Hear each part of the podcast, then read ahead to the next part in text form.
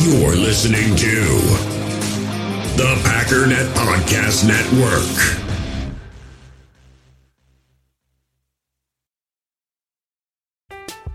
I'm Alex Rodriguez.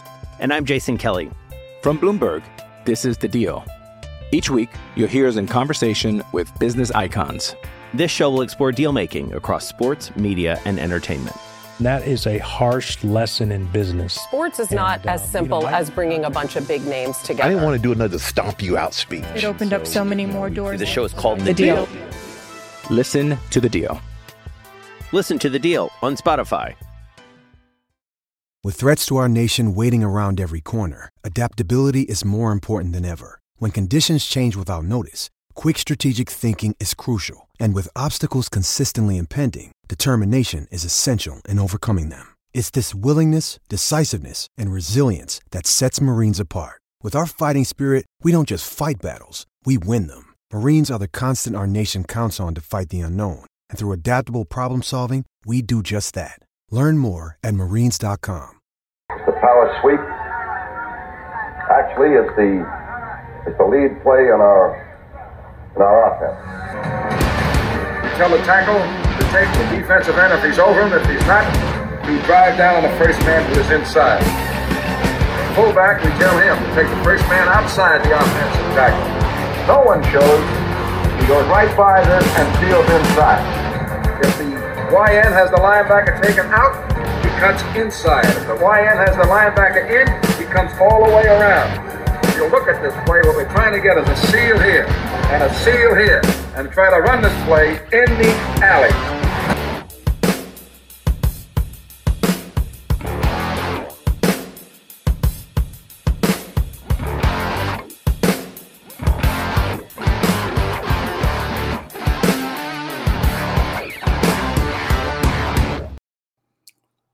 Hey, what's up, guys? Welcome to Packers Total Access. My name is Clayton. You can check us out on packernet.com. You can find me on Twitter at Packers underscore access. And we've actually got a special guest coming on tonight, so we're going to cut straight to the chase. We've got our favorite Packers insider, Mr. Paul Bretl, on the line with us tonight. Paul, how are you doing, pal? I'm doing excellent. Always happy to talk Packers with you, Clayton. And I gotta say that intro video gives me goosebumps watching that. it's pretty cool, right? We uh we actually found that there is a uh, a YouTube channel called Spread Offense, and I think they've got a website called SpreadOffense.com. And I've seen that video that they spliced together and actually marked on the screen. And I was like, "Hey, how, would you guys mind if I put that in my intro?" And they're like, "Dude, we would love it." So that's how it came about. I would love to take credit for creating that, but I didn't. it was those awesome people over at SpreadOffense.com. But uh, yeah, so I, I want to ask you a question, Paul, before we Yeah. get into some Packers talk. And it just hit me. I'm already off cuff. You're going, "Oh God, what is what's he going to ask?" Well, let's do it. what is your like uh you know we're we're we're coming up the night before the game right and we got our first preseason game what's the night before a game normally look like for you let's and it can even be regular season because you know I, I know you've got some press uh, uh press pass and stuff like that so Mhm. kind of what's the night before look like for you Uh, honestly, the night before is probably the the quietest part of the week for me, believe it or not, because any sort of the the pregame analysis and looking ahead to matchups and all that stuff has been done at this point for me. Um, the day before, you know, if it's a Sunday game, regular season, Saturday, there isn't any media availability, so you know we're not talking with the floor, we're not in the locker room, anything like that. So honestly, the day before is usually the quietest part, and uh, I'll work on either I do like a final thoughts article that I post the morning of each game. Um, but other than that, you know, I, I'm guessing that, or I feel like that might be the opposite of what you'd think. But up until that point, I've been knocking out everything I need to, and now we just kind of wait for the game to start and everything we're going to talk about and watch. That's awesome. It's kind of the calm before the storm, right? Yep. I love it. I love it. First of all, we got a, a super chat from Mike Hebring. Mike, thank you so much for the support, buddy. We appreciate you. And we got Dakota here in the chat. Just want to read these off real quick. He says, "Woo, excited I to hear Paul that. Bretl. We got, we got a, we're going to start a, uh, a Paul Bretl fan club, is what we're going to do.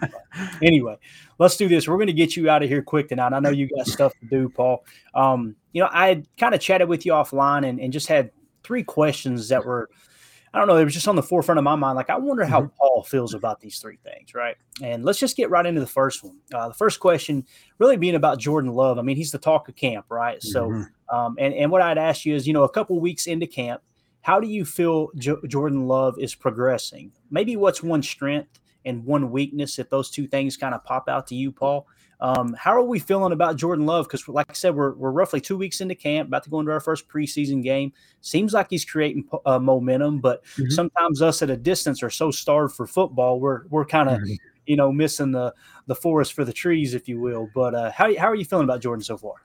Yeah, I, there's definitely still up and downs. There's throws pretty much every practice. You know, maybe one or two that he would definitely like to have back. But what I will say, the good stretches of football seem to be becoming more consistent and a little bit longer. I look back at the family night game uh, last Saturday as I what I feel like uh, a, an example that kind of encapsulates what we've seen recently. Where at the start of the game there was some missed throws. I mean, there was that deep crosser to Musgrave he should have hit. There was Musgrave down the seam. It might have been the very next play or two plays later. Like, got to hit that. Um, Romeo Doubs down the right sidelines had a step on Jaire uh, right. wasn't able to connect. Like those are throws he should make. And Matt LaFleur even said afterwards, there's probably a little, a little adrenaline, a little extra juice going through Love at that time. But he started to really settle in, and he took what the defense gave him, took what was available, and the offense was able to create some big play opportunities from it as well. You know, during the two minute drill on a very similar crosser that he missed Musgrave on earlier, connected for a big gain. Uh, there was a catch and run opportunity on a slant to Christian Watson for about 15, 20 yards, if I recall. And then from about the 21 yard line, uh, a, a, really nice pass to Watson in the corner of the end zone. Uh, Corey Ballentine was in very good coverage as a well placed ball and a really good contested catch by Watson. So to me, that kind of encapsulates a little bit more of what we're seeing where there's been, you know, some, again, some throws he, you'd hope to see him make or some that he'd like to have back, but uh, being able to, you know take what's there from the defense. And then that game was that practice i should say was really good from the standpoint of we saw some explosive plays being generated. In terms of you know what's stood out and uh, you know a strength so to speak him and the offense as a whole has been really really good. And i think they've been at their best when they're attacking the middle of the field. And you know that's that's going to be one of the big differences that we're going to see from Jordan Love under center versus Aaron Rodgers. Like obviously I could be proven wrong, but I, when we get to week one, I'm not expecting this to look like this completely different offense that we've seen from past years. You know, the the bones of it are there and what we're going to see. But as we know, Aaron Rodgers wasn't a, a big attacker of the middle of the field, but that's an important part of the LaFleur offense. Uh, Dusty Evely writes for Cheesehead TV and Packer Report. He crunched all the numbers. He went back to 2019, and between 2019 and last season, Jimmy Garoppolo of the Niners, of course, attacked the middle of the field the most of any quarterback in football during that span, about 60% of his time. I just looked at Brock Purdy's sample size, and he was right at about that 60% too, as well. So we know the LaFleur offense stems from that Shanahan system. So it's going to be a big part of it. And the Packers have that speed Watson, Reed, Musgrave. It gets those guys in space, catching the ball on the run, setting up yards after the catch opportunities. You know, hopefully you're not or you know, hopefully that takes a little bit of the playmaking burden off of Love and allows those guys to pick up YAC and generate those explosive plays, which is a little bit of what I just mentioned with the slant to uh, Christian Watson and the pass to Musgrave across the middle. So the the offense as a whole, Love in particular, they've been doing a really good job there. Um, area to improve upon, I would say it's just the the consistency with the deep ball. They've been able to definitely connect on a few of them, but overthrows as well um, has been pretty consistent as well on those deep passes. And I'm sure to a degree, it's you know Love still learning those receivers, and uh, yeah. you know I'm I'm guessing anyways coming into this offseason, it wasn't a ton of time that those him Doubs Watson had spent connecting in practice. So I think that's a part of it. Obviously, as well, he's a first time starting quarterback. So I'm sure that plays a factor as well. But again, this isn't to say they haven't been able to connect. I'm sure we all saw that video today from Packers, uh, oh, their yeah. Twitter account of that connection to Doubs, but he's missed a few as well. So, you know, that's one of the areas that stands out in terms of what, you know, an, an area where they can can improve upon. You know, looking ahead to the Bengals game, uh, a big thing, and I wrote this in an article like, what am I watching for? I think right now it's just protecting the ball, not getting turnovers and not even, you know, throwing turnover worthy passes. the Packers, I believe, are 33 and three under Matt LaFleur when they win the turnover battle. Wow. So obviously that's really important. You add a young offense, like you know when the 2020 version of the Packers, Aaron Rodgers and that offense, obviously they're probably more likely to overcome a turnover deficit than what this offense will be, at least early on. And and you know, speculating, of course, but so I think that's going to be a big thing. Is tomorrow, how does he do in those what sounds like few series he's going to play in protecting the ball? Gotcha. Good stuff. Good stuff. And the the only other question, it can just be yes, no, just a short answer. Mm-hmm. Uh, when you say you've seen him overthrowing, have would you say there's been more overthrows on deep passes or underthrows?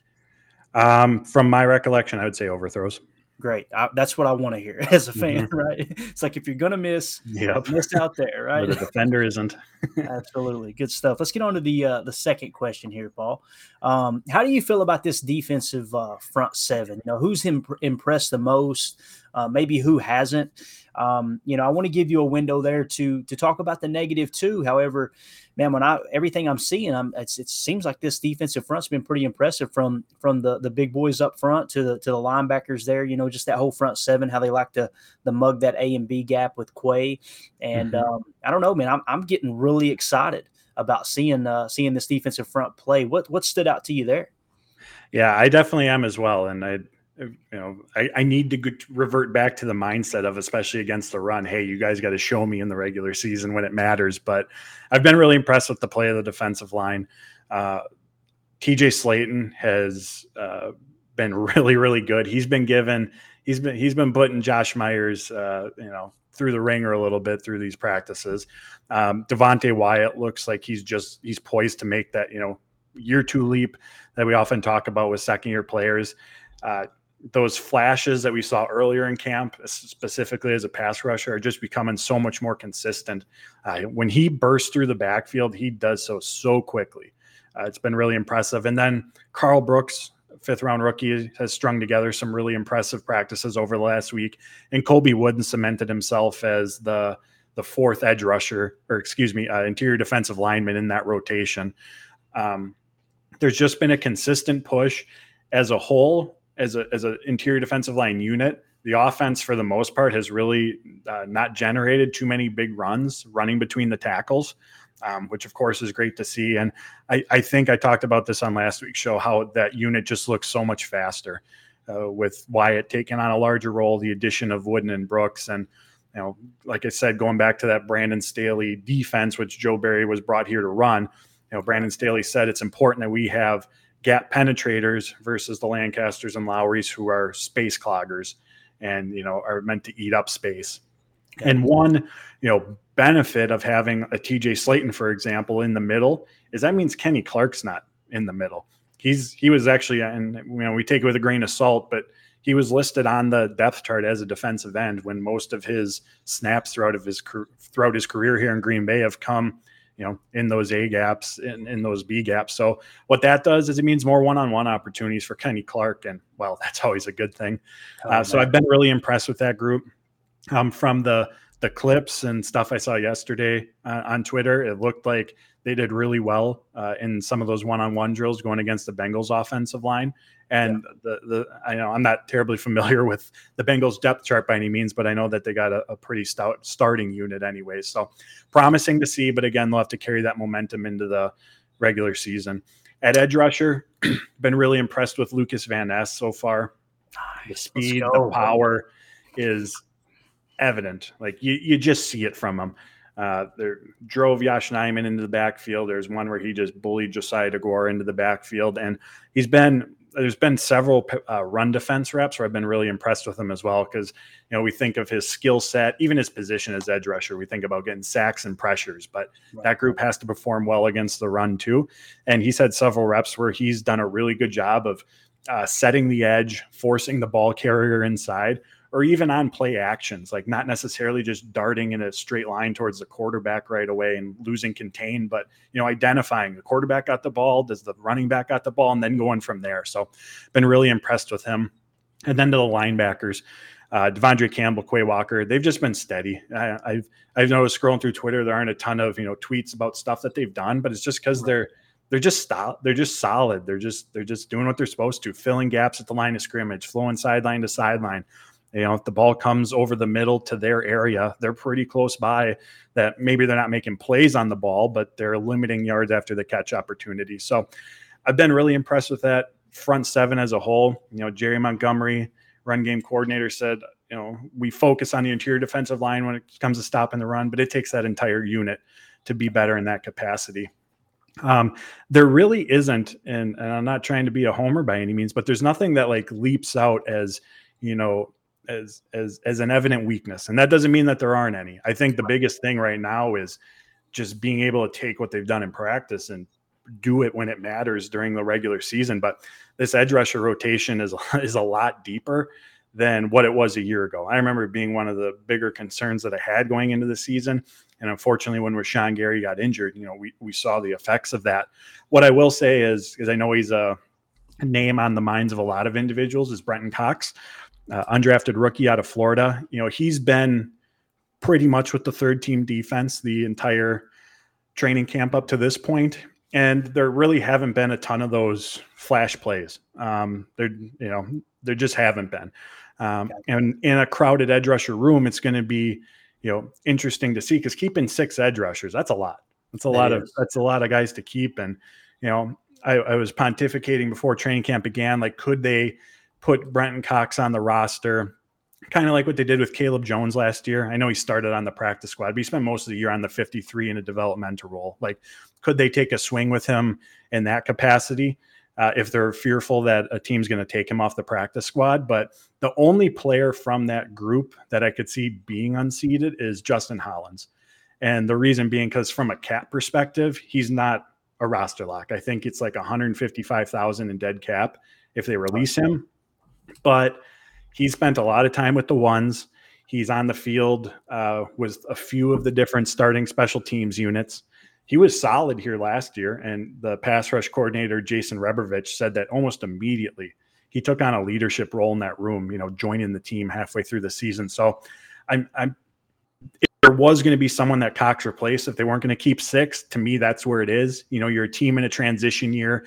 You take the high upside rookie on the back end of the roster versus the veteran at a what looks like on paper deep position group who's going to play a rotational role for one season. Like in that sense of thinking through it, you know, it might make more sense. But again, based on how Hollins has been utilized, um, again with the ones on special teams, I just have a hard time seeing him not being on the roster right now.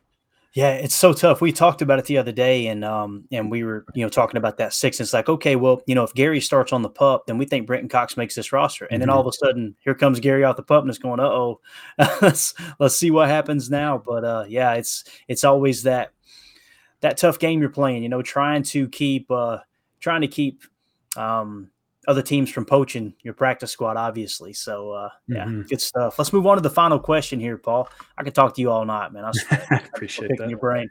Um, third cat or third uh, third question, final one. Um, let's call it the pass catching uh, progress report. All right, how do you mm-hmm. how do you see the receivers and tight ends? Like, how are they looking as a whole? And maybe who is in, has most impressed you there uh, from each of those two positions? You know, maybe what's what's the one receiver that you go, man, they've had a fantastic camp. And maybe the same thing with tight ends. I know we're getting really excited about Luke Musgrave, and I got to yeah. be completely honest. I did not expect Luke Musgrave to occupy that number one on the depth chart right off the bat and mm-hmm. hold on to it. It seems like he's really holding on strong, and especially with the depth chart releasing and DeGuara kind of sliding to fullback, it seems like we are going to go to some of that San Francisco 21 personnel. But how do you see in this uh, receiver tight end group now, two weeks into camp? Yeah, the the we'll start with the tight end group. Yeah, Musgrave, he's been he's been basically a day one starter going back to OTAs. Like he's going to play a big role in this offense, and it's easy to see why. I'm sure many of you have seen the the clips of him on the practice field. That size, that speed that he brings to the position, he is just such a matchup problem. And I think we're going to see a lot of them uh, lined up on the boundary as well, not just playing in line or in the slot. I was looking up these numbers on PFF, and uh, Robert Tonyan actually 20% of his snaps last season, or roughly around that figure, came lined up on the boundary. So we're going to see a Musgrave out there. There's one rep from practice that stands out in my mind where he was against Corey Ballentine on the boundary, uh, had a step or two uh, on him down the sideline. Like he's he's just uh, Matt Matt LaFleur said it best. He's different. He's just different than the type of tight ends they've had here. Um, in terms of like many young pass catchers or many young tight ends specifically, you know, consistency. There have been some drop passes. Um, on top of that, in the blocking game, it's got to be an area that he's going to improve. You know, his biggest impact is going to come in the passing game for the reasons mentioned, the big play ability, but also the opportunity he creates for others. Like when you have that skill set on the field, oh, it's, going to create better spacing for others to operate. The attention that he draws is going to create other opportunities for others. So, but where he's going to have to improve is the blocking. Had the chance to talk to him in the locker room about that, and he, you know, because Matt LaFleur said tight ends the second most difficult position on offense to transition to after quarterback, and Musgrave said the biggest thing for him has been the blocking transition. So you see the potential, but we've also seen the ups and downs with it as well. Uh, as far as Tucker Kraft goes, I thought Family Night was hands down his best practice so far. Uh, he threw a couple key blocks that opened up running lanes. Uh, we saw his uh, yard after the catch ability, which he did a ton of at South Dakota State. Caught one ball uh, in the flat and was able to turn it upfield for some yards after the catch. Made a red zone catch, a contested catch. So hands down his best practice. Um, he was third on the Packers depth chart behind Musgrave and behind Tyler Davis. And based on what I've seen in practice, to me that tracks because Musgrave's the pass catcher and Tyler Davis, it, to me, has been the most consistent blocker at the tight end position. So again, that isn't to say he's not going to see playing time. He's going to be a big part of this offense. All three of those guys are. But again, it's about the consistency of it. But he's someone who's been picking up some momentum as of late.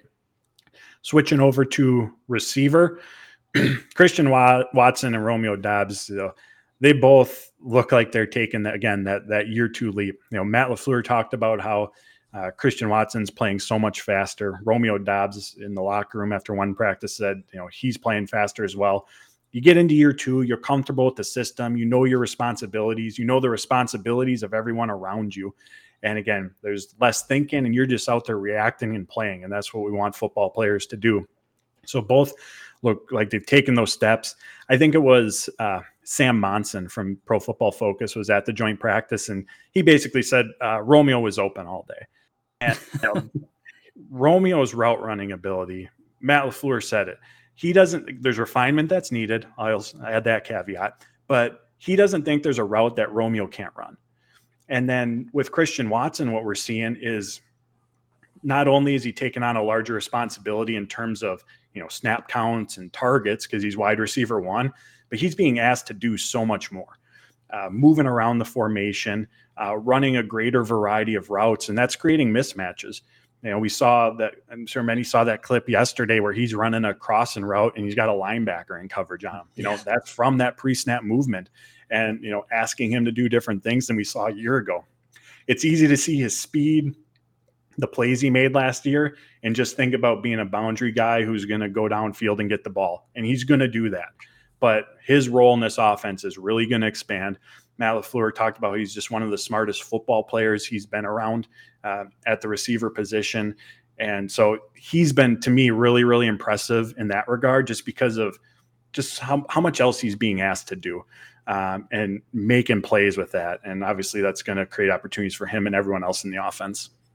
Good stuff. Good stuff. Yeah. We actually broke down the play you were talking about with Christian Watson on the backer. And, and when we slowed it down, Luke Musgrave was in the boundary X, and then you had Tucker Kraft in that bunch set. Um, and what's crazy is that's I mean it's technically you know twelve personnel, but you've got one of those two tight ends stretching the field, so they had to make a decision. Mm-hmm. Are we mm-hmm. going to put that corner on Musgrave, or are we going to put him on Christian Watson? And then at that point, for Jordan Love, it's simply okay they got the they got the linebacker on Christian on this little uh, this little drag shallow cross. Let's just let him run away from him, right? It's pretty exciting you, stuff. You want to talk about mismatches? Put when we're going to see Musgrave on the boundary and then Christian Watson lined up in the slot. I mean, oh, man, the speed, the size, the defenses are going to have to contend with. Yeah, And let's And just that- air let's air that thing out every chance we get, Paul. Why not? Everybody's got us picked to to finish dead last anyway, right? Let's let's just go out there and have See what we can do.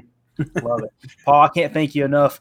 Uh, first of all, I want to say this. Uh, you know, uh, great article you wrote this morning. You know, and and for those of you who haven't checked it out, go check it out. Go to his Twitter page. It's at Paul underscore Bretl, and uh, wrote a really cool article on what to what to watch for tomorrow night in each position. I love those. Type. Your article is perfect for someone like me.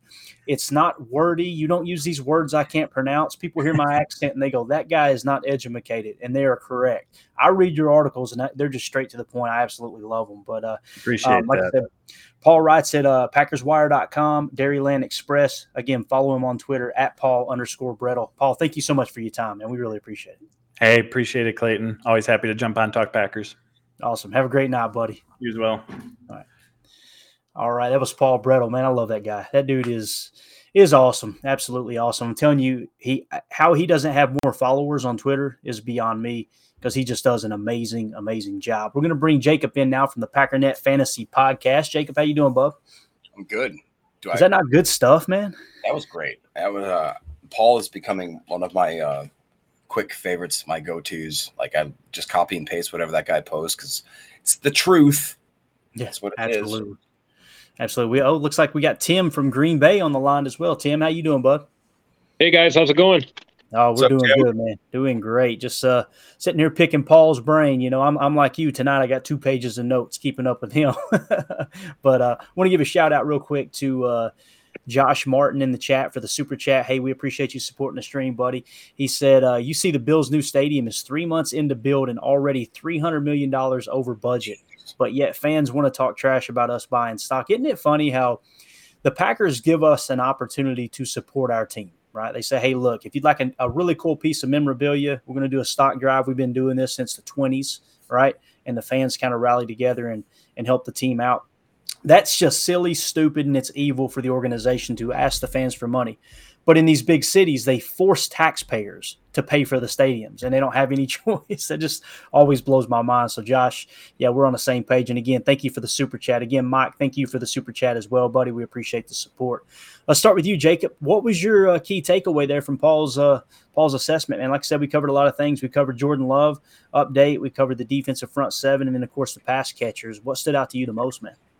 Uh, honestly, what was kind of funny, just a random thing, just as you talked about him being like an actual Packers beat reporter, he gets to actually pose questions. He's really in the mix, and you asked him like if he gets nervous before the, you know, like what his regimen is. You know, we all know what like a player's regimen is. Like they probably have these rituals. It's kind of interesting to think of uh the fact that that like a, a reporter has like a regimen too. It's like or somebody that covers the Packers, they have like a pregame ritual and all that kind of stuff. And um, it's just I don't know. It's it's cool to get in the mind of somebody that covers them for for a living. And um, like I said, if you watch, uh, go to Paul's Twitter or X. God, I'm never gonna get used to that. And it's um, he's got like you said, what to look for. And I read through that article. It's it's like perfect. Um, I kind of highlighted, I think yesterday, where the battles that he was kind of looking at, and a lot of them are pretty obvious, but a lot of them are kind of just, you know, little subtle things. And um, I don't know, man. I just really like the way that guy reports on the Packers. It's clear that he's a fan. Rob Right. Um, so- And No, Jason will. No, let's don't. Let's. Oh, Call I mean, kind of, yeah. But it's um, no, man. I mean, I just um, uh, it's just refreshing, I guess, to hear a guy that, like you said, I don't understand how he doesn't have more Twitter followers or more of a following because that dude's stuff is just it's to the point, it's succinct, it's it's very good. It's much like Andy Herman stuff. It's like there's no filler. You just get what you came for, and um, so did we? d- Uh, the practice today was there a practice? Was it not really reported on, or was it just like basically a walkthrough kind of thing because it's pregame? To me, it looked like a day off. Uh, Tim may know the answer to that. If you do, Tim, just answer yes or no. Do you know if today there was a practice or a uh, or just a walkthrough day off? What was it in Cincy today? I can't confirm, but I did hear yesterday in some of the post post practice interviews they were talking about a practice tomorrow. So I don't know if maybe they're doing some kind of walkthrough uh, tomorrow before the the game. Um, so I, I don't know if they practiced today or not. I would think they did at least something, but who knows?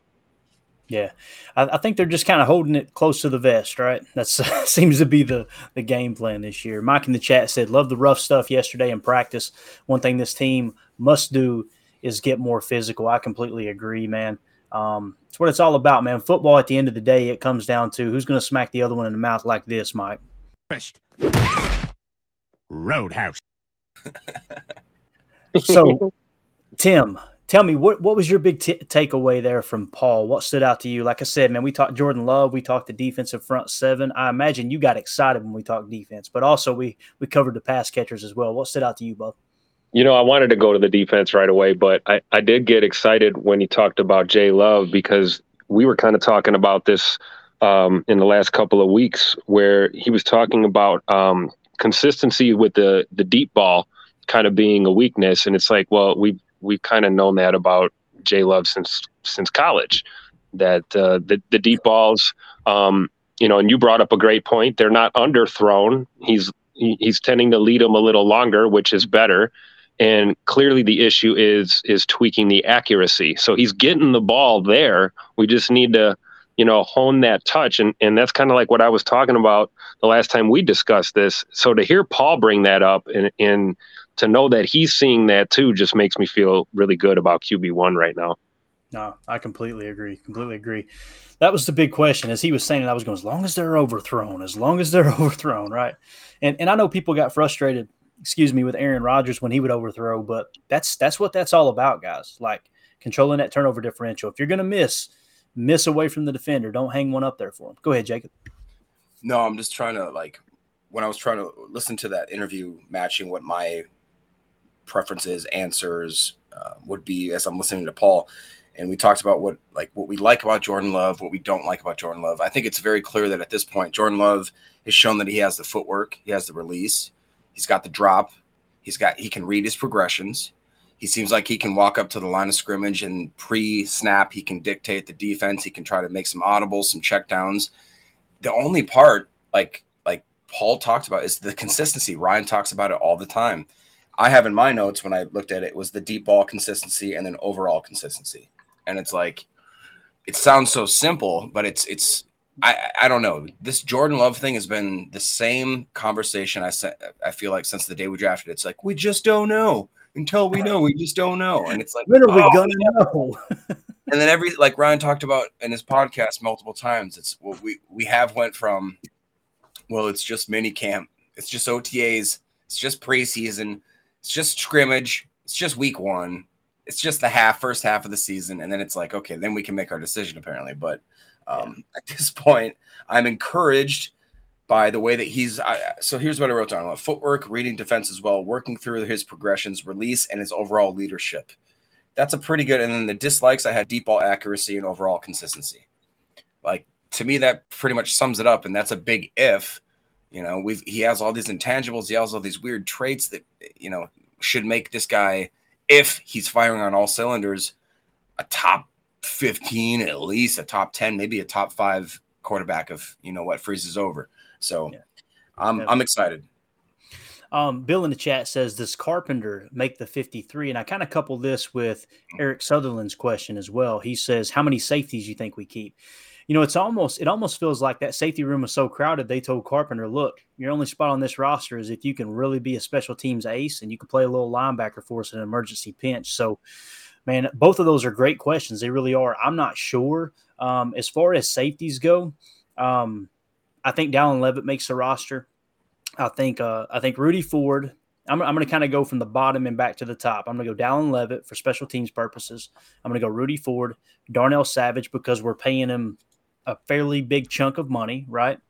And uh, let's see who else here. We've got um, it's either Jonathan Owens or Tarvarius Moore. It kind of feels like Tarvarius Moore might have might have screwed himself out of a roster spot here early on. I don't know. I don't know what the NFI was about early on, but you haven't heard his name at all, fellas, Have I you, Tim? have you heard Tim? This is a great question for Tim. What was going on with Tarvarius Moore when you were in Green Bay, Tim? Uh, very little and the NFI it was a back issue, wasn't it?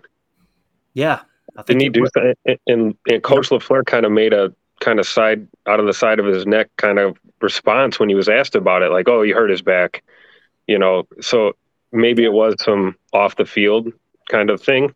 Mm-hmm. Clearly, I mean, it's if it's an NFI injury. So, um, but I don't know if it's so much um, that issue as it has been the fact that we're hearing Jonathan Owens is playing at a high level so far, especially the last, I would say, three to four practices yeah. um, of camp. So maybe it's more of just Jo is stepping up into that role. And I mean, if you had if you held the gun to my head and said who's your starters right now, week one, I, I would say Savage and Owens at this point. That's just my take on it. That's sure what it feels like. Definitely what it feels like. We got Dakota in Tennessee on the line. Dakota, how you doing, buddy? Oh, I'm I'm I'm doing good. How about y'all? Oh, we're doing great, man. Just hanging out with the great Paul Bretl, trying to trying to get a few tips here before we uh, kick off the first preseason game. Are you jacked up for tomorrow, bub? Dude, I'm so jacked up. I don't think my I, I called into Packing After Dark and got really excited, and you'll probably hear it after the game. But no, I, I actually came on here to to talk about safeties, and when I joined, I see that y'all were already talking about them. um, but yeah, no, that's that's what I'm really fired up about is, is I want to watch the safeties. I want to watch the uh, the I guess outside linebackers. Is that what? And and the no, sorry, the defensive ends. That's what they're calling them. Uh, those those are two things I'm really two positions I'm really looking at for tomorrow's game. We all have smartphones, and we all know they're pretty amazing, but they also can be amazingly distracting, especially when we're around other people. So, US Cellular wants us to reset our relationship with our phones by putting down our phones for five. That's right, a company that sells phones wants us to put down our phones. And to see what we find, learn more at uscellular.com forward slash built for us.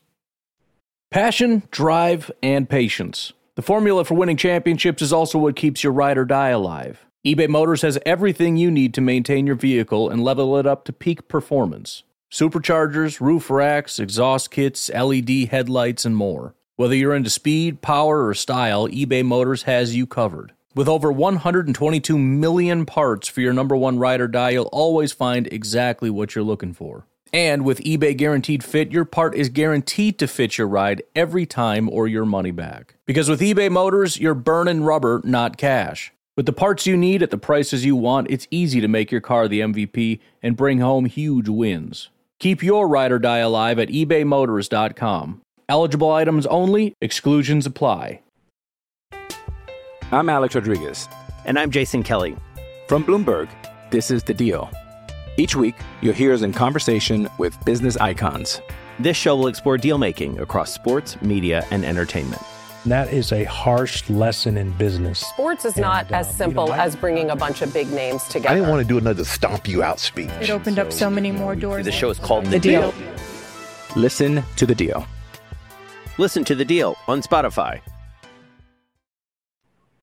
When you need mealtime inspiration, it's worth shopping Kroger, where you'll find over 30,000 mouth-watering choices that excite your inner foodie. And no matter what tasty choice you make, you'll enjoy our everyday low prices, plus extra ways to save, like digital coupons worth over $600 each week. You can also save up to $1 off per gallon at the pump with fuel points. More savings and more inspiring flavors make shopping Kroger worth it every time. Kroger, fresh for everyone. Fuel restrictions apply.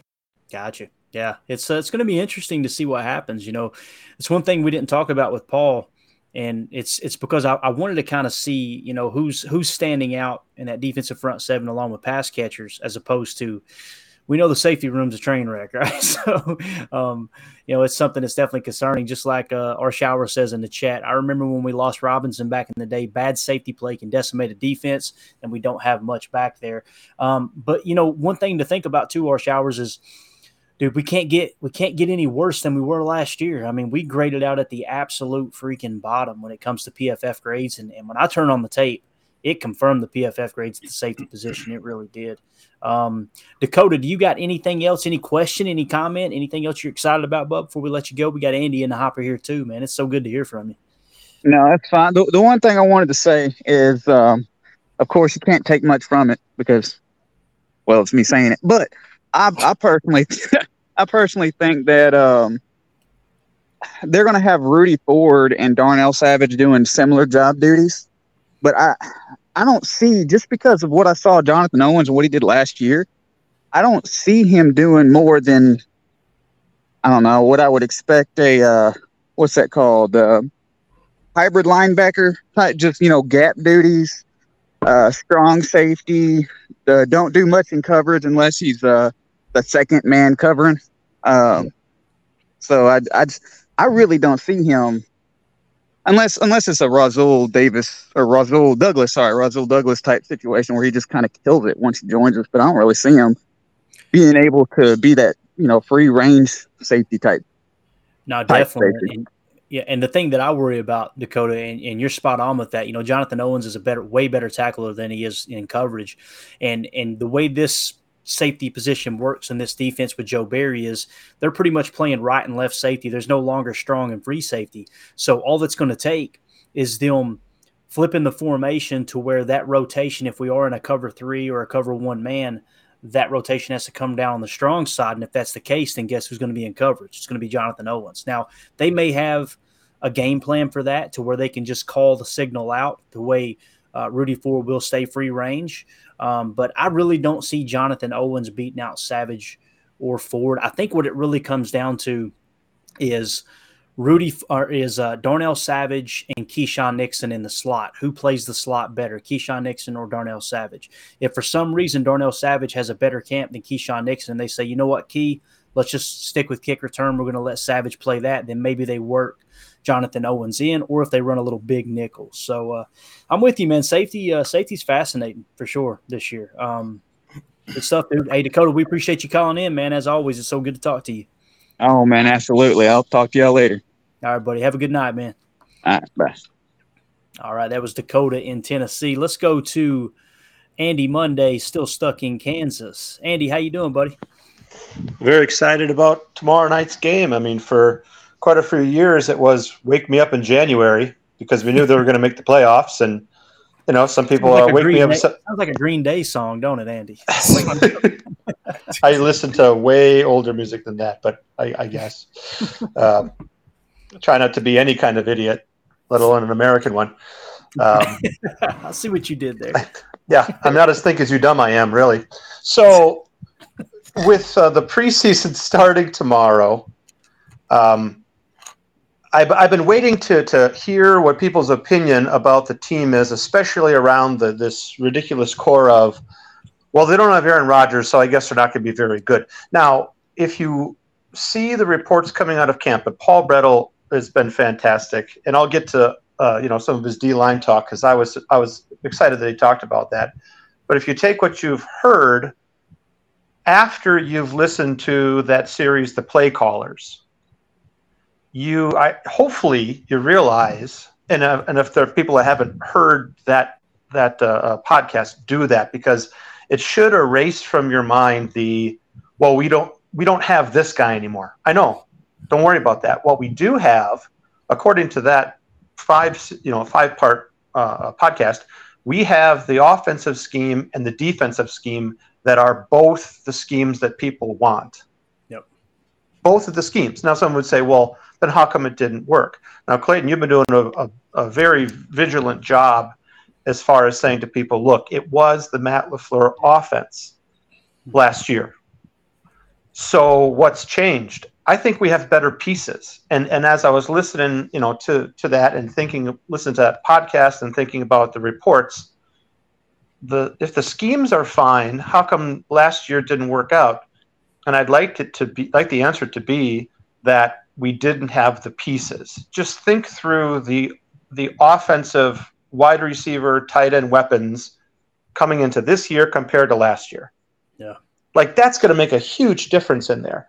And and the very end of that podcast says the running game isn't going away, which is funny because a couple weeks ago it was like, well, the running game doesn't matter. Both of those are coming out in the in the same offseason. Like, okay, well, which one? And I go back to this little stat. Matt LaFleur has been coaching our team for four years. Two of those years, we've rushed over 2,000 yards a year. And one of them, a third, you know, a third of, or one of those seasons, it's been over 1,900 yards a year. Now, what does that mean? Well, in all of McCarthy's time, we ran over 2,000 yards once. During Mike Sherman's time, I think it was once or twice. And Mike Holmgren's time, zero. So just in four seasons, we've had two seasons, 2,000 yards or, or, or more. And I've also been thinking, I'm throwing a lot of stuff at you here. Jacob, your fantasy podcast the other day about the over under with Aaron Jones and, and AJ Dillon. Yeah. Uh, there's no way that those numbers are high enough.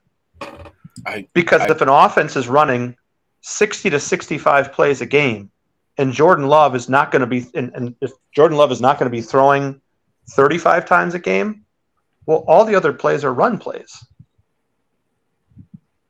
No, I agree. Um, that's just just real quick, and I'll let you get back to your um, your there. Yeah, like I I really do think that when you look at the the over under for the season stats, they're sleeping on Green Bay's every single one of their positions. Jordan Love's, uh, I believe they have him at like 3,300 yards passing. I, I, mean that's that's fair, but it's I think he can blow past that. I think Aaron uh, Aaron Jones was around like 900 ish, I believe it was. AJ was around like 800, 850 ish. I'm within probably 50 or, or 100 yards. But then they also, the biggest thing I thought was most criminal, they had Christian Watson at five and a half touchdowns for the season. For the season. And Andy, missed five games last that, year. put the mortgage down on a bet. I'm just kidding. Don't do that. Don't do that. Don't do that. Don't do that. Disclaimer. Andy, No, you got right, Andy.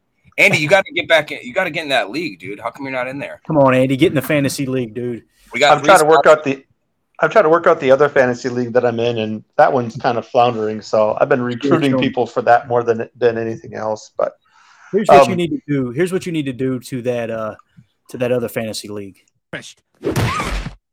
Roadhouse. Right.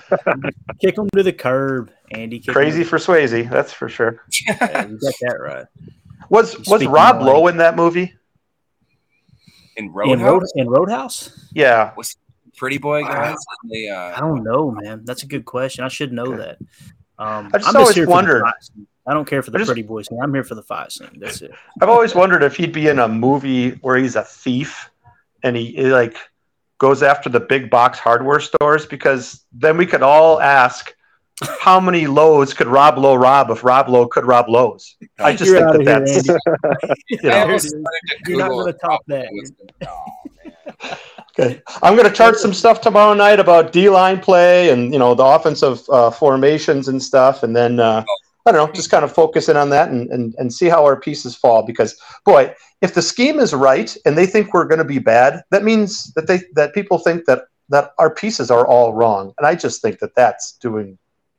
Give me the evidence where they're horrible, because that's that's really what it is. I mean, we're going to have the offensive production just based on the evidence of the efficiency from the running backs, the variations that our other weapons can do, the, the the offensive line, which I think is really coming and is being solidified by by the coaching staff, and the only way we're not going to make those statistical, you know, those statistical heights is if we don't run enough plays. And the only reason we wouldn't run enough plays is if our offense never moves the ball. Otherwise, the plays are going to be there and the efficiency, it's just math. It's really all that that that is. Yeah. So, well, tomorrow is not going to show all of that. Tomorrow is going to show a few things and No, but let's it's just get it started. Andy. It is football, my friend. Yeah, yeah. It's Well, been we great. Appreciate you, we appreciate you calling in, bud. Anything else? Okay. Uh, I got to rest my voice. I talk a lot. Nope. No, you're we'll good, ya. dude. Hey, Thanks thanks, for calling again. in, bud. Andy. That's Andy All right, in bye-bye. Kansas. All right, all right. Let's get back to the chat here. Um, let's see that- here. That SOB had me checking my phone. I'm like, dude, Rob Lowe was Rob Lowe, and well, in the we had a confirm- we had a confirmation here. Uh, let's see who it was. I'm trying to think here. Jeff in the chat. Jeff bringing all the facts. He said no. Lowe was not in Roadhouse. I didn't think he was. He was in one of those old school movies like Outsiders or something like that, where Patrick St. Swayze was in it. Fire. Yeah. So Jeff anyway, that's the stuff Rob Lowe. Rob Lowe did play a thief in Tommy Boy, though. If you remember he that. did. He did. You're right. Yeah, Look at that stuff. You don't get this on other podcasts. I'm that's sorry. right. Deep dives here, guys. oh my goodness, goodness, goodness. All right, let's see here. Uh, let's go to the chat right here. Let's see what uh, our buddy Garrett has to say. He says, "Go back and watch last year's season opener versus Chicago. Aaron Jones had two touchdowns in the first half. I truly believe the Pack can do even better against the Bears defense this year. The Packers offense is much faster now, in my opinion. Yeah. You know, that's the thing, too. Like, it, it was what Andy was talking about, too. He did a really good job. Great job. Great call, Andy. Um, talking about how this these aren't the same the same weapons, the same receivers, the same, you know, and people go, yeah, they are, Clayton. No, they're, they're not. They've got one full year under their belt. They've got another training camp under their belt. And they, they, they don't have to worry about the curve of learning the terminology, learning the checks, all those things. And, and they've gotten now two off season. Well, I want to say two off seasons, but two mini camps and two training camps working with Jordan Love because we know that you know Aaron didn't plug into the offseason program. I think you're gonna they're gonna come out and surprise people. And Jacob, when you talk about 3,300 yards passing, man, I'm sorry, dude, that seems criminally low. Yeah, it, as you're sitting here talking, I just had this weird epiphany just hit me. So literally, let's we could break it down. We don't have to take a ton of time, but you could break down every single positional group on this team, barring the quarterback. I think it's a clear and without any argument that we've gotten better at each position. I'll think about it. Running back, you'd argue that the only way you could get better is if your third running back is better than the other one. I, I would argue that even if Goodson or I, I, would argue that's an improvement. Slight, I know, but an improvement. We don't have a fullback. Let's not talk about it. Tight end, 100% improvement. We got two brilliant, fast tight ends. And we have Deguara, who's somewhat of a, a you know, a veteran slash H back who can maybe fill that fullback role. Look at the offensive line. There's no reason to believe that we're not stronger this year going into week one than we were last year. That's 100% true. No question. Yeah. You look at the defensive side of the ball, edge edges. Even if Rashan Gary is not healthy for week one, we have Van Ness and we have a crazy good deep lineup right now, a deep rotation. Interior defensive line, clearly better. We got we lost uh, Lowry and and Jarran Reed. Like I said, not talking smack, but we have Wyatt, Brooks, Wooden, guys that are hungry. Middle linebacker. We have a healthy Quay, or I'm sorry, a mentally healthy Quay and a physically healthy De'Vondre. You look at corners. We've got more healthy corners that have more experience with a couple new great rookies. Safety, maybe you could argue, is not quite an improvement, but we don't know. So it's a it's it's like Ryan always says, uh, the uh, not knowing is not a negative. It just means it's unknown. Yeah. Our special teams, I'd argue, maybe takes a step back because of Anders. But other than that, dude, this is a team that's improving. So it is really on Jordan Love's shoulders. And I hate to put more pressure on him, but it really is. If this guy can even be decent, I really think that this could be a crazy sneaky. I, again, I'll say it 10 wins. If we hit 10 wins, just statistically, that's when we make the playoffs. Maybe it's 11 because of the added game this year, but I, I think we can get there. I really do. Yeah definitely. Tim, we're gonna go to you next, buddy. You just sitting over there listening like a like a good soldier, man. I swear we haven't forgotten about you. um, um, we got a question here in the chat uh, from PZZRVP. Say that three times fast. Clayton, there are ways to cover for weaknesses in defense. How can the Packers cover for the weakness at safety? You got two elements, in my opinion. I'm gonna call you peasy. All right, easy peasy, lemon squeezy. So there's two two elements to the safety play in this particular type of defense. Obviously, you've got to be able to play catch man. You got to be able to play man match um, within this uh, within this Joe Barry defense. I'm trying to think of how to word it where I don't try to sound like I'm trying to sound intelligent here. Essentially, the safeties in most cases, once the receiver breaks the seven yard threshold, they are now matched up on the number two receiver. Unless the number two receiver goes shallow and the one crosses his face, then everything changes. Okay, and you've got different different elements to this from mod to meg. Uh, the apex defenders assignments change whether it's zone match, man match, all these things. But to answer your question, it's right there at pre-snap is the answer to your question. Putting those two safeties on the shelf and playing that quarters coverage, what you're doing is you're showing the same exact look pre-snap, and that prevents the quarterback from gathering information pre-snap. It, it's it's simply why Peyton Manning, Aaron Rodgers, Tom Brady, some of the greatest quarterbacks in the history of the game, want to get to the line quick and they want to read the defense out until the last possible second of the play clock. That's why a lot of those guys aren't very fond of this type of offense because you've got to take into consideration pre-snap motion, all of those things. So when you're looking at it from the defense's perspective, you don't want to tip that hand. You don't want to give that quarterback any information on the front side. The ball snapped. And and here's the other thing: the majority of the offenses in the league now are are this Shanahan style offense. When you're under center and you're running play action, what do you got to do every play action play? You've got to turn your back to the defense and then come back around. If when you snap the ball, the defense is in a look, and then by the time you turn back around, they're in a different look. It causes chaos, right?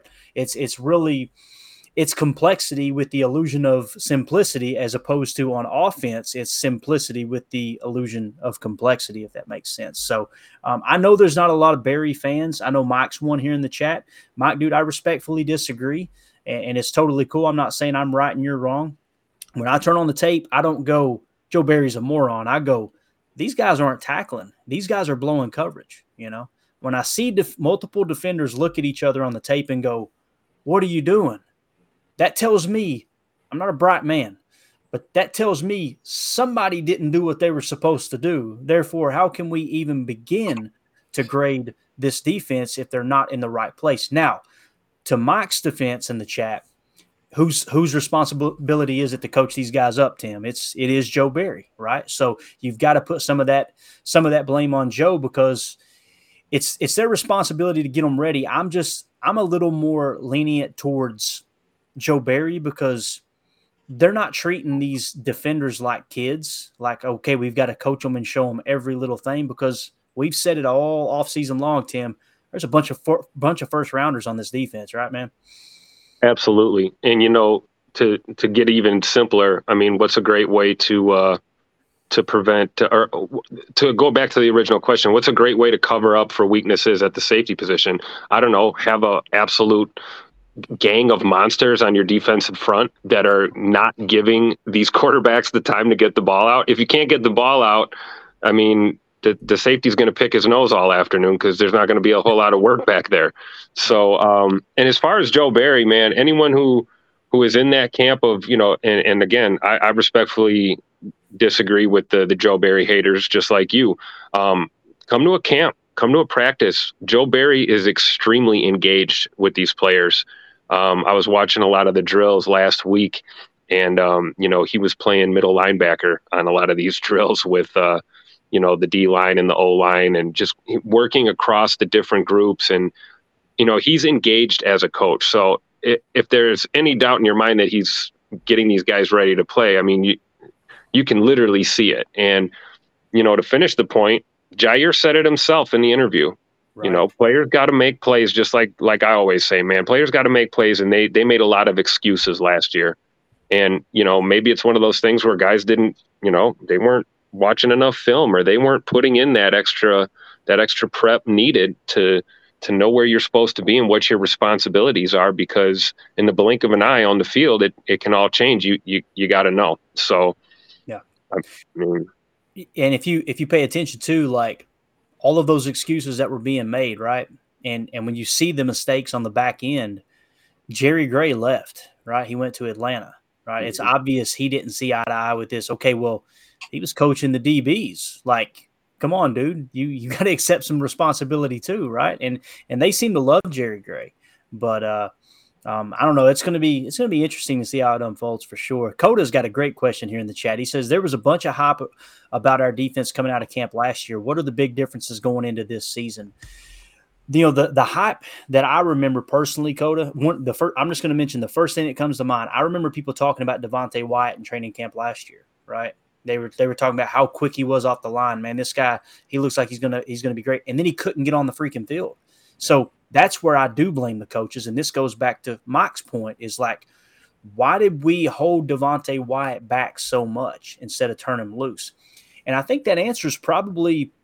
Um, I'm not trying to use him as a scapegoat. You guys know I love Aaron Rodgers. I'm an Aaron Rodgers fan. I, you know, I appreciate everything he's ever done for the organization. But that whole mentality last year was, hey, we're trying to win now. If we think these guys starting gives us just one one tenth of a percent of a chance to play a little bit better football today as opposed to two weeks from now by getting people snaps now, we're going to stick with those starters. I think that answers the question. This year, I think you're going to turn those guys loose like Lucas Musgrave, which we we know they're going to get a good solid rotation. So to answer your question, Coda, to me, man, it seemed like they were holding some people back, right? I mean, think about it this way too, and I don't want to get on a bash fest uh, for the for the coaches, whether it's LaFleur, uh, or Joe Barry, but man, when you go back and watch the first quarter of that season, Coda, it's hard to stomach the thought of Amari Rogers returning kicks and Keisean Nixon blocking for him, but that's what the tape was showing. So it's like I think that's going to be the difference with this defense this year is they're going to turn the young guys loose. I think you're going to see Karl Brooks. I don't think they're going to hold Karl Brooks. I think you'll see Karl Brooks get more snaps this year than Devonte Wyatt did last year, if that makes sense. I think they'll give him more opportunities because he seems to flash. And you heard Paul Bretl, man. He brung his name up, Jacob. He, he mentioned Karl Brooks by name there again. That's one name that just keeps and there's there's multiples, right? I mean, you got you got Wyatt, you got Carrington Valentine, you got Karl Brooks, you got these guys that are later round picks that seem to be flashing, don't they? Yeah, no, I mean it's it's very encouraging. and one thing again that I'll reiterate that you said we had Devonte Wyatt. He was shining last year. He's shining this year. The difference is is that there's not two veterans that we've already paid a sum a lump sum of money to that are going to take 1,200 snaps away from the interior defensive line. Jarran Reed and Dean, Dean Lowry had 1,200 plus snaps between the two of them imagine if you even disperse those equally between Lowry, or I'm sorry, Lowry, between Wyatt, uh, between Wooden, and between Brooks. I mean, and like you said, these aren't just these aren't just one or two things that you hear in camp. It's every day why it looks like a freak. I saw some extended footage from the Bengals uh, scrimmage, well, whatever you want to call it, joint practice yesterday. Wyatt was a freak. He was a freak. If if if there was not a um, basically a rule that you don't you know that you don't touch the quarterback. You don't even really follow through with your initial, you know, your initial get off. You you pull off and you just throw your hands up and basically fall away, and then they complete the pass and they call it a completed pass in your in their notes. But we had multiple with Wyatt and Brooks where if you let that thing go 100 percent, those dudes are getting flattened down. And it was I looked, it was Jake Browning, it was also Trevor Siemian who they have on their roster now. So again, not not necessarily as far as like the who's who, but they're Trevor Siemian's a he's he's a veteran quarterback. You know, if anything, you'd think that if I, I still think it's time to pump the brakes and say that the Packers have a wonderful defense. We're going to be amazing. Everything we, we definitely need to see what it looks like Friday night. And just like Ryan said, then we got to look to week two of preseason and week three. We don't know nothing yet until it's you know week one, but then it's just week one. So you know week two, and so on and so forth. It's just going to be a snowball of emotional, just craziness. We're gonna all go. We're gonna live in. We're just gonna, yeah. It's gonna be a rough ride, but hopefully, I'm like I said, if we finish this year and if we can get Packer fans in the the mental headspace to think that a eight wins, uh, a eight win season is a good year, then I think we'll have a good year. I think we'll all be less stressed. But if if you can't if we can't tap into like that, probably I hate to say it, but like eighty percent of Packer fans that if they see eight and nine or you know what I mean, it's they're gonna be like fire everyone, burn the place down, pee on the ashes. right. Everything needs to be restarted. No, we need to think that like an eight win season is a really that's a that's a good year. It's a good year. So we have to be humble enough to accept that. But definitely, definitely. All right, guys. So everybody in the chat, this I wanted to I wanted to try to do this tonight. Okay, go ahead and cut the chat off. I, I, don't want you guys wasting your time chatting when we get to this point because we got to start wrapping the show up. I want to make sure I get to everybody's comments, so I don't want you to feel like, oh man, he didn't he didn't get to my comment at the end. So just we're gonna kind of read what we got left here and get ready to wrap this thing up. I got a couple film uh, film tapes I want to show you guys as well. That's kind of kind of cool. Um, Kevin in the chat said, "Love the show, boys." Jacob always at least one diatribe that gets me so excited for Packers football. I completely agree. Um, PZ in the chat says. Uh, see the new choking Bears logo, uh, furrowed brow, mouth open, gasping for air. Only only way it could be better is if it were the Vikings purple. I love it. Hey, since you brung that up, let me get the rest of these chats real quick and, and, and remind me. I'm going to show you guys something to do with Justin Fields' stats here in a second. Uh, Kevin Rogers, thanks for keeping us. Uh, Alaskan Packer uh, Packers up to date and informed. They appreciate you listening from Alaska, man. That's awesome. Eric in the chat, keep hearing that we need to bring in a couple veterans. I disagree. Let those young cats roll and see what we got. I'm on board with it now, man. I've been kind of hesitant with that uh, that opinion as well. Um, stands stands the man in the chat says, "How many 300 plus yard games do you think Love will have this year? Rodgers didn't even have one last year. Plus, do you think LaFleur has learned his lesson in the hot hand take at uh, at running back? Um, I think I think this year they're going to kind of turn Aaron Jones loose. I really do. I think they're going to kind of lean on him a little bit more. I know some of these guys uh, here with Packernet, they're like, man, run him till the wheels fall off. But I would, I'm not saying that, but I think we will see the most Aaron Jones we've ever seen this year. I think they'll just kind of turn him loose. I believe that. Uh, our shower says, I engaged with a lot of never mind, we ain't reading that. That's why you don't show them before you read them. We love you, showers, but we got kids listening, buddy. Um, if this defense, this is Mike in the chat. If this def- defense uh, fails again, it's not the players that are going to pay the price. It's Joe, fair or not. That is a fact, Mike. That is an absolute fact there, buddy. Mm-hmm. Fair or not. If they don't perform this year, Joe is probably Matt's going to get a lot of pressure to get rid of Joe. There's no doubt about it. Uh, the defense balled. This is uh, be the hammer. The defense balled in 2021, but nobody wants to give Joe credit for that. See, that's the thing too. Nobody was talking about. We were coming into 2022, fellas, and everybody was just talking about how awesome Joe Barry is in this defense. We get through the first quarter of the season, and literally, Tony Romo is on the live broadcast going, "This might be the best defense in the league." We forget about that, right? And then, of course, we finished the last quarter of the year very strong. So it was just that middle that was man, it was hot garbage. There's no doubt about it. Um, Jeff in the chat says, I hear what you're saying on Joe Barry. My thing is, then produce. He has never produced even an average defense with the talent he has. Uh, has this year, it is do or die. No more defense. Uh, no more defense for Joe Barry. Get it done. You make a good point, Jeff. Everywhere he's went, they really uh, the numbers have been bad. There's no doubt about that. All right, let me do this. We're over the hour mark. I probably shouldn't do it. I'm going to do it anyway. I want to show y'all some film here in a second, but I thought this was cool. Um, this stat here. Let me let me just share the screen to make it easier for you guys. I want you to see this. This is freaking. This is wild. So you know the Johnny Manziel documentary's out, right? And everybody's talking about just how horrible quarterback Johnny Manziel was. Look at this comparison. This came from at Clap Dan. Said Johnny Manziel, Johnny Manziel's career stats: 193 yards per game. Oh Justin God. Fields. Justin Fields is. What'd you say, Jacob? It's just bad. That's yeah. just really so, bad. Johnny Manziel's yards per game 193, Justin Fields 165. One touchdown per game for Johnny Manziel, 0.96 touchdowns for Justin Fields. 2.7% interception percentage, 3.6 for Justin Fields. Um, what does RT even mean? I'm trying to think here. Oh, what gosh. would that be? Uh, rating?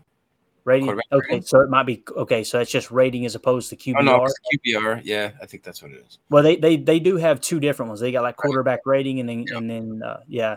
So 74.4 for Johnny Manziel.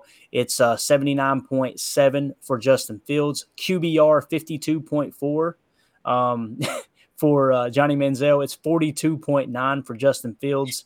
0.25 win percentage for Johnny Manziel, only 0.2% win percentage for Justin Fields. Boys, Johnny Manziel was a better quarterback than Justin Fields has been to this point in his career. Now, again, you guys have heard me say it.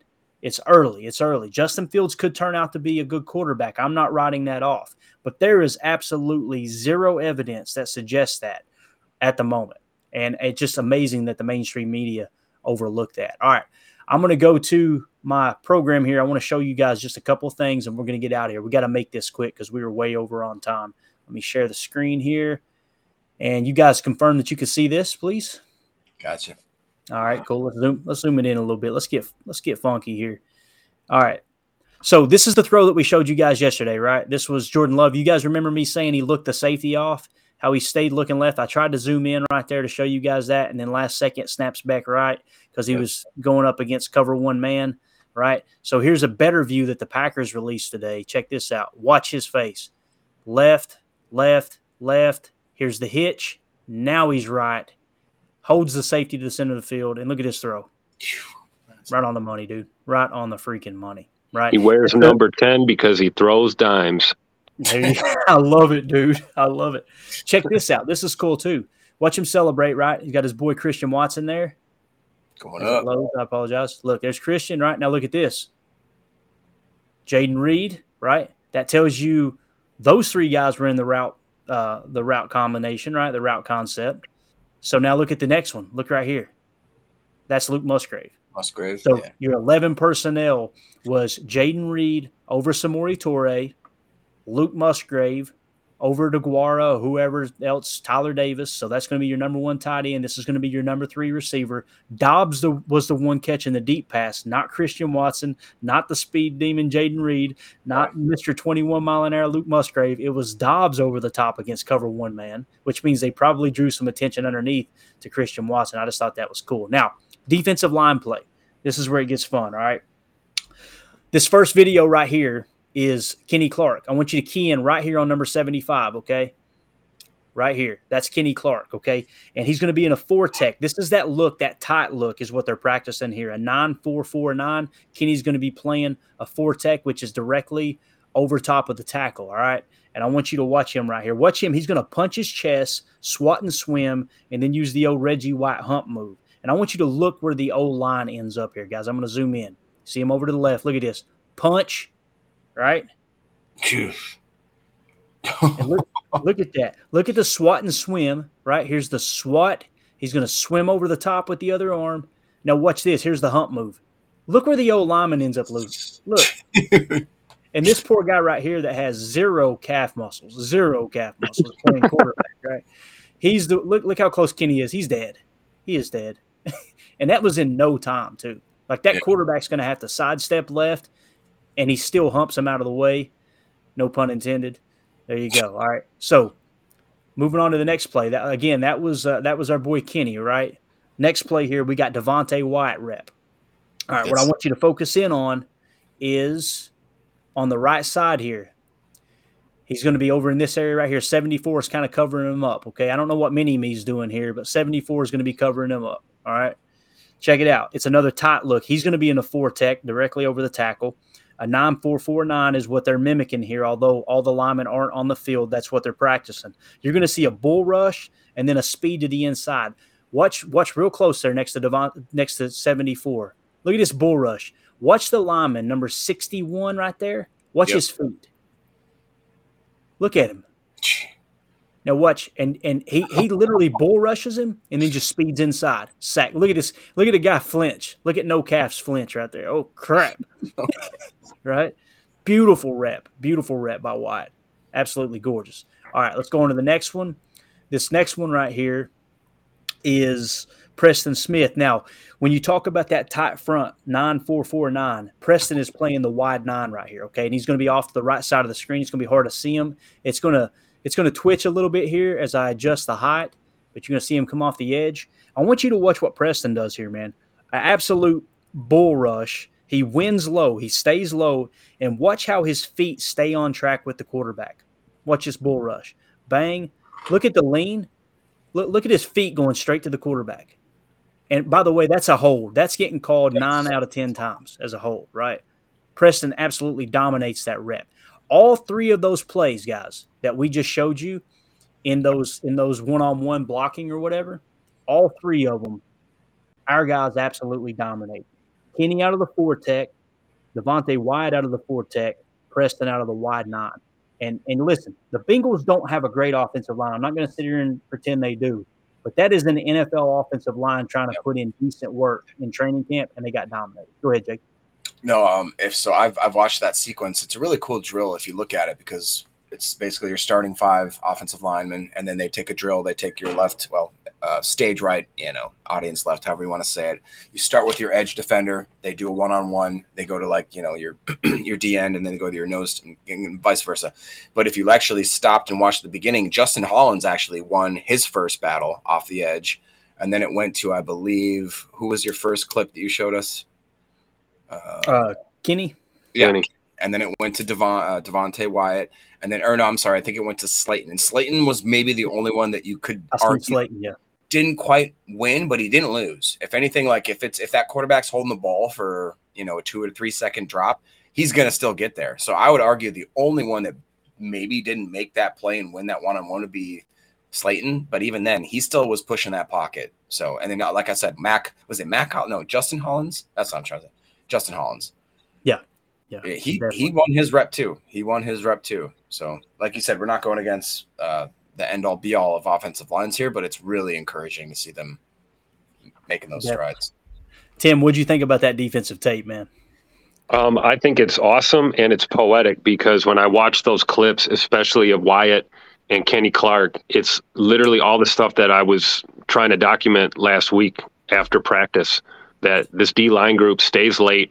Kenny Clark is the first one over there leading that group, and that's exactly what they were working on on the sleds. Man, they were they were bull rushing and getting off the block like repeatedly and and every single time Kenny was showing these guys technique. And so now we watch it in a joint practice when it's not our guys that they're working against and it's not a tackling dummy that they're working against and you literally see this already translating to the field. It just it gives me goosebumps, man. Those are those are great clips right there that you broke down, Clayton. That's just a perfect example of what I saw with my own eyes, man. It's crazy.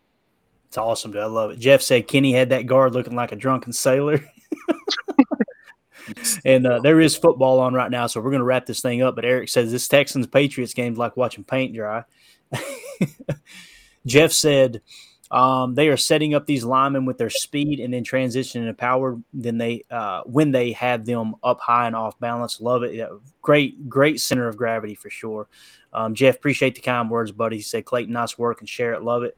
Um, they look our shower says they look beastly in those reps. Nice detailed analysis. Appreciate it man. And then of course mike uh, mike in the chat says great detailed coverage fellas. Nice work as always. Hey we appreciate everybody hanging out with us. Um, we're going to wrap this thing up. Before i do i thought this was cool. You guys know dj reader um, was the one that uh, that Elgton jenkins absolutely pimp slapped.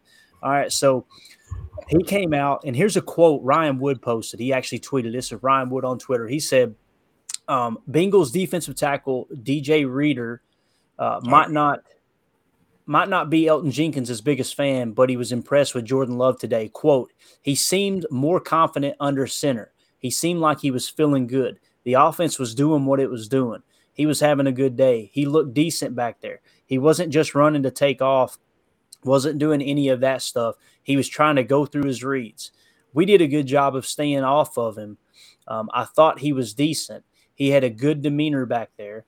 I look at a lot of quarterbacks and see what they've got going on, especially because I'm right there on the ball. He has a good demeanor and things like that. So I thought that was pretty cool, man. And that's that's now about the I think the fourth or fifth defender that's played against Jordan Love that's bragged on Jordan Love like, hey, this dude, this dude can play, this dude can ball. So uh, again, you got to put it on the field when it's a real game and a real regular season game. I completely understand that, but I think things are looking up. Um, all right, let's wrap this thing up, Jacob. You got any parting thoughts, buddy? No, man. Like I said, just um, let's get excited for tomorrow. Let's all maybe try to. Is uh, Ryan doing a watch party? It sounds like possibly. He was he was going to try to. I don't want to. I don't want to answer for him. Um, if maybe, I had to, maybe have to look out for that. If it's yeah, if it yeah. Well, if it's at all possible, we're going to do one. But again, he's got got a lot going on, so it may not happen. Um, it, it's something he wants to do for sure, and I know I know a lot of people would like to hang out. That would be awesome. I know I would enjoy hanging out. So uh, we'll keep you guys posted on that for sure. If it does uh, come to be this week. If not, maybe it'll be next week. But when it does, we'll make sure you guys know. We'll blast it out on Twitter and all that good stuff. Uh, Tim, do you got any uh, any parting thoughts, buddy? Bunch nasty X, baby. Let's go. We're gonna make T-shirts, Clayton. We're gonna get Scoot on there and Musgrave, and we got to do bunch nasty X T-shirts, man. It's gonna be awesome.